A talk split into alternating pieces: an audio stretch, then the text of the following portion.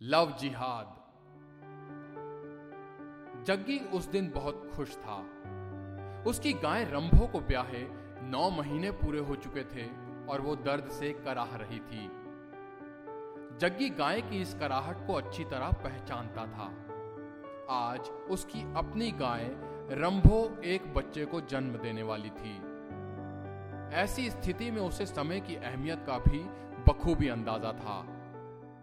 उसने आव देखा न ताव और जल्द ही गाय को गर्भावस्था से मुक्ति दिलाने के लिए डॉक्टर को बुलाने दौड़ पड़ा।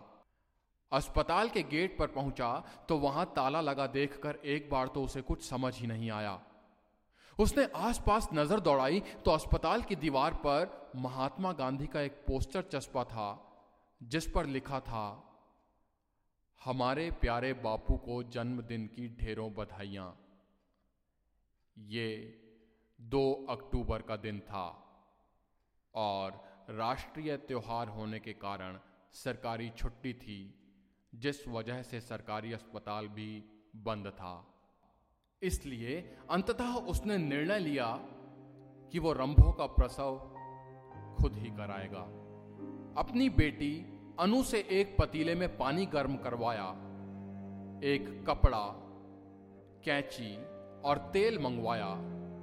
फिर न जाने किस अदृश्य शक्ति को याद करते हुए हवा में हाथ उठाए और उनको आपस में जोड़ने के बाद गाय की पूंछ उठाकर कुछ देखने लगा। उसने गर्म पानी से हाथ धोकर उन पर हल्का तेल लगाया और फिर रंभों के रंभाने की जोरदार आवाज़ के साथ हनु का जन्म हुआ। जग्गी ने उसे गर्म पानी से साफ़ किया तो चमकदार सफ़ेद रंग का एक छोटा सा बछड़ा उसके सामने था। एक तरफ़ खुशी का माहौल था तो दूसरी तरफ़ एक मुश्किल भी थी। हनु के जन्म के साथ ही रंभू ज़मीन पर जो बैठी तो फिर कई घंटों तक उठी ही नहीं। दो दिन बहुत जल्दी ही बीत गए और अब तीसरा दिन भी आ गया। लेकिन लेकिन रंभो अब खड़े होने की जगह हिल भी नहीं पा रही थी। अब जग्गी के मन में तरह तरह के ख्याल आने लगे। उसने रंभो को किसी गाड़ी में डालकर अस्पताल पहुँचाने का मन बनाया। इसके लिए वो उन सभी के पास गया जिनके पास ऐसी गाड़ियाँ थी जिसमें गाय को चढ़ाकर अस्पताल पहुँचाया जा सकता था। हालाँकि गाँव में ऐसे चार पाँच ही घर थे। सभी से गुजारिश करने के बाद भी अंततः उसे निराशा ही हाथ लगी, क्योंकि किसी ने भी गाय को अस्पताल पहुँचाने के लिए हामी नहीं भरी। गाय को छोड़कर किसी भी अन्य जानवर को अस्पताल तक ले जाने के लिए हर कोई तैयार था, लेकिन लेकिन गाय का नाम सुनते ही सबके होश उड़ जाते थे। सभी ने एक ना सौ सुख बढ़िया इस कहावत को चरितार्थ करते हुए साफ़ साफ़ मना कर दिया। उसकी याददाश्त के मुताबिक, मोहन के दादाजी गायों की सहायता करने के लिए अपनी जेब तक से भी पैसे लगाया करते थे। लेकिन आज आज उसी मोहन ने उसे टका सा जवाब देकर बैरंग वापस लौटा दिया। उसने कहा कि गाय मरती है तो बेशक मरे। उसे अपनी ज़िंदगी से हाथ नहीं धोना। सभी तरफ़ से निराश होकर जग्गी घर लौटा तो रंभो को देखकर कुछ संतुष्ट हुआ। लेकिन उसकी हालत उसकी हालत को देखकर कोई भी बता सकता था कि वो कुछ एक घंटों की ही मेहमान रह गई है। जग्गी ने भी अंदाज़ा लगा लिया था कि शायद रंभो अगले दिन का सूरज ना देख पाए। अगर किसी तरह सूरज देख भी लिया तो चाँद तो नहीं ही देख पाएगी। उसका अंदाज़ा बिल्कुल ठीक था। अगले दिन की पौ फटने से पहले ही, यानी रात के ही किसी समय, रंभो ने आखिरी सांस ली थी। रंभो के जाने के बाद, हनु के मोह में जग्गी ने जैसे तैसे छह सात महीने बिताए। फिर एक शाम अचानक ही बैठे बैठे उसके चेहरे के भाव बदल गए। उसकी मुख मुद्रा गंभीर हो गई, मानो किसी निर्णय पर पहुँच गया हो। उसने अपना मोबाइल फ़ोन निकाला, नंबर मिलाया और प्रतीक्षा में बैठ गया। फ़ोन मिलाने के आधे घंटे के भीतर ही एक व्यक्ति वहाँ आया। उसने जग्गी के हाथ पर कुछ रुपए रखे और हनु को अपने साथ ले गया। हनु के एक दो बारगी विरोध करने पर साफ़ ज़ाहिर था कि वो जाना तो नहीं चाहता था। लेकिन लेकिन जग्गी के हाथ पर रखे गए कागज़ के टुकड़ों के बाद उसका वहाँ रुकना बनता भी नहीं था। जग्गी से ज़्यादा शायद हनु उन टुकड़ों का मूल्य अधिक पहचानता था। ये बात शायद जग्गी ना समझ पाया हो, लेकिन इंसानों की भाषा ना बोल पाने वाले उस बेजुबान जानवर को सब कुछ समझ आ गया था। इसके बाद वो बिना किसी विरोध के उस अनजान शख्स के साथ जग्गी के घर से निकल गया। उसने जाते हुए मुड़कर भी नहीं देखा। हनु घर से धीरे धीरे बाहर निकला और गाँव का ही राम खिलावन तेज तेज कदमों से घर के अंदर दाखिल हुआ। जग्गी ने उसे देख लिया था, लेकिन वो जग्गी को अभी तक नहीं देख पाया था। उसके चिल्लाने से, उसके गुस्से का अंदाज़ा बखूबी लगाया जा सकता था। वो गुस्से में अनु अनु चिल्ला रहा था। जग्गी ने अनु की जगह हनु सुना तो परेशान हो गया। उसे हनु के साथ कुछ बुरा होने की उम्मीद तो थी, लेकिन इतनी जल्दी नहीं। अभी तो उसे गए हुए कुछ एक पल ही हुए थे। अब जग्गी प्रत्यक्ष रूप से राम खिलावन के सामने आया। अपनी जिज्ञासा शांत करने के लिए उसने रामू से पूछा, क्या हुआ हनु को? राम खिलावन ने गुस्से में जवाब देते हुए कहा, हनु नहीं, अनु। अनु जग्गी की इकलौती बेटी थी, जिसने इसी वसंत में बीस की उम्र पार की थी। वो अपनी बेटी को बे इंतहा प्यार करता था। आखिर घर में जग्गी और अनु दो ही लोग तो रहते थे, और दोनों ही एक दूसरे का सहारा थे। अनु की माँ उसके जन्म के दो वर्षों बाद ही किसी बीमारी के चलते मर गई थी। और जग्गी ने ही उसे माँ और बाप दोनों का लाड प्यार देकर बड़ा किया था। हनु नहीं, अनु सुनकर जग्गी और भी अधिक परेशान हो गया। राम खिलावन ने कहना जारी रखा, शहर गया था। वहाँ अनु को एक लड़के के साथ घूमते हुए देखकर आ रहा हूँ। दोनों मोटरसाइकिल पर एक दूसरे से ऐसे ऐसे चिपके हुए थे।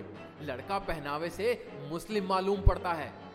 लड़की अपने ही गाँव की है और तुम अपने भाई जैसे हो। इसलिए बताने चला आया। वरना आजकल के हालात तो तुम देख ही रहे हो। अरे लड़की जवान है, पैर फिसलते देर नहीं लगती। अच्छा होगा कि उसके पैरों में बेड़ियाँ डालकर उसे घर में ही बैठा लो, या फिर उसका ब्याह करा दो। उसकी गर्मी तो शांत होगी। शहरों के बाद, गाँवों में भी दूसरे धर्म के लौंडों से प्यार का नाटक अब चलन बन गया है। जग्गी कुछ समझ पाता कि अगले ही पल अनु दरवाजे से अंदर आई और राम खिलावन दूसरे दरवाजे से बाहर निकला। जग्गी ने जीवन में पहली बार खुद को किनारे करके गुस्से और आवेश को आगे आने का पूरा मौका दिया। राम खिलावन की बातें अभी भी उसके दिमाग में कौंध रही थी। उसे उकसा रही थी। उसने अपनी जान से भी ज़्यादा प्यारी बेटी को उसका पक्ष सुने बिना ही गुस्से में एक जोरदार तमाचा जड़ा और मुँह काला करके आने की तोहमत तक लगा डाली। उसने अगले ही मिनट गुस्से को पीछे करते हुए आवेश को आगे आने का पूरा मौका दिया और अनु को दूसरा तमाचा जड़ दिया, फिर तीसरा और उसके बाद चौथा भी। उसने अनु का हाथ पकड़कर खींचते हुए उसे उसके कमरे में फेंका, उसका फ़ोन छीना और बाहर से ताला लगा दिया। घर से बाहर निकला तो अब तक जो बात केवल राम खिलावन को पता थी, वो पूरे गाँव के अंदर जंगल में आग की तरह फैल गई। एक बहुत पुरानी कहावत है, इश्क और मुश्क छिपाए नहीं छिपते। किसी को चुप तो कराया नहीं जा सकता और फिर जितने मुँह, उतनी बातें। इस मुहावरे की सच्चाई को बयां करते हुए कोई अनु को छिनाल बता रहा था तो कोई रंडी। किसी ने उसे पिछले दो तीन दिनों में ही तीन चार लड़कों के साथ घूमते हुए भी देख लिया तो किसी ने उसके गर्भपात करवाने की पुख्ता जानकारी होने तक का दावा कर दिया। जग्गी को मानो काटो तो खून नहीं। मानो दुख के सारे पहाड़ उस पर एक ही दिन टूट पड़े हों। दिन का चौथा पहर था। अंधेरा बढ़ रहा था। सर्दी के दिन थे। जग्गी मानो एक एक पैर को अपने ही हाथों से उठाकर घर की दिशा में रखता जा रहा था। वो अपने घर आने की दिशा में खुद को पहली बार इतना लदा हुआ सा महसूस कर रहा था। उसे अपने हाथ में उठाई, दो मीटर की रस्सी भी बहुत भारी लग रही थी। वो घर पहुँचा। उस भारी भरकम रस्सी ने जग्गी को घर के चौबारे में दो पल बैठकर सोचने को मजबूर तो ज़रूर किया, लेकिन उसके इरादे को डिगा नहीं सकी। उसका दिल कुछ और कहता था, लेकिन दिमाग कुछ और। उसके सामने यक्ष प्रश्न यही था कि वो दिल की सुने या दिमाग की। उसके कानों में रह रहकर गाँव के लोगों के ताने गूंज रहे थे।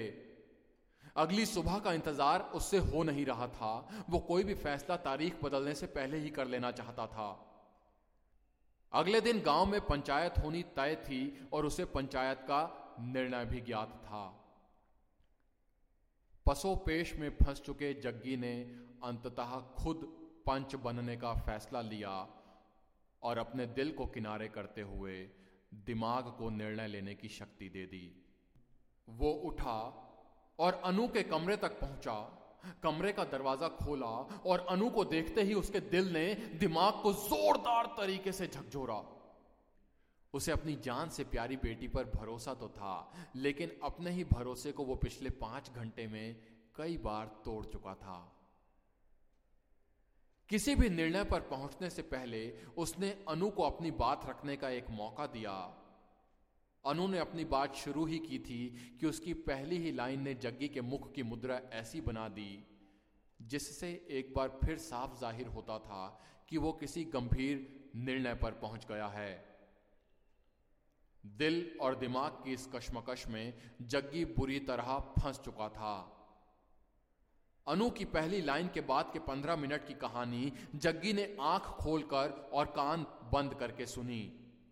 जब उसके कान के पर्दे खुले तो अनु अपनी बात खत्म कर रही थी कि, पापा पापा, ये लव जिहाद नहीं है। इमरान तो खुद अपना धर्म बदलने को तैयार है। उसने मुझे कभी धर्म बदलने को नहीं कहा। धर्म और जाति देखकर हमने प्यार नहीं किया, पापा। मैं उसके घर वालों से मिल चुकी हूँ और उन्हें हमारे रिश्ते से कोई ऐतराज नहीं है। मैं मैं आपको ये सब बताने ही वाली थी। उसने अपनी बात खत्म की।